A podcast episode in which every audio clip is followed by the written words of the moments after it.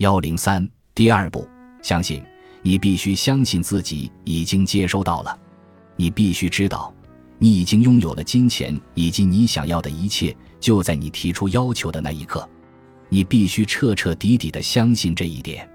如果你从银行取出一笔钱，你会感到很放松，因为你知道你会收到你要求的数目。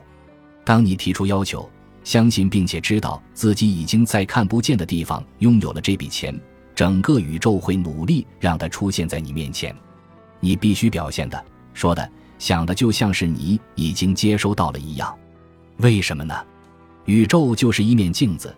吸引力法则会映射出你的主导思想，所以，你难道不是应该表现的就像是已经接收到这笔钱一样吗？如果你的思想注意到你现在没有钱，那么你就会不断吸引来更多没钱的遭遇。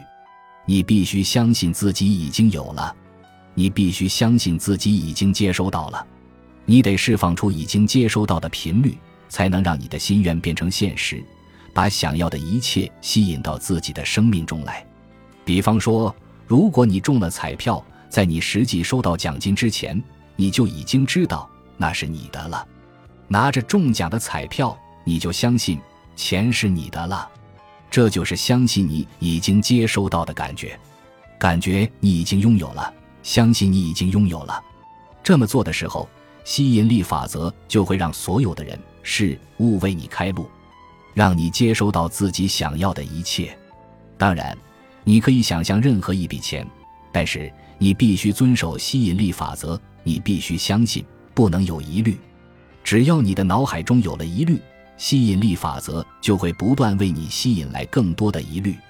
很明显，当你的主导思想是疑虑时，吸引力法则无法给予你想要的东西。因此，你必须摆脱疑虑，取而代之的应该是满满的期待。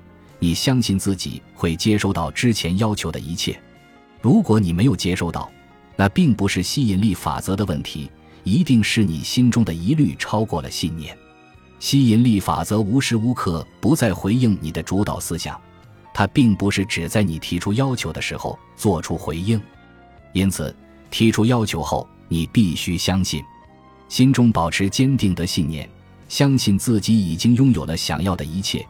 这种不灭的信念是你拥有的最强有力的工具。相信自己正在接收，然后做好准备，坐等奇迹发生吧。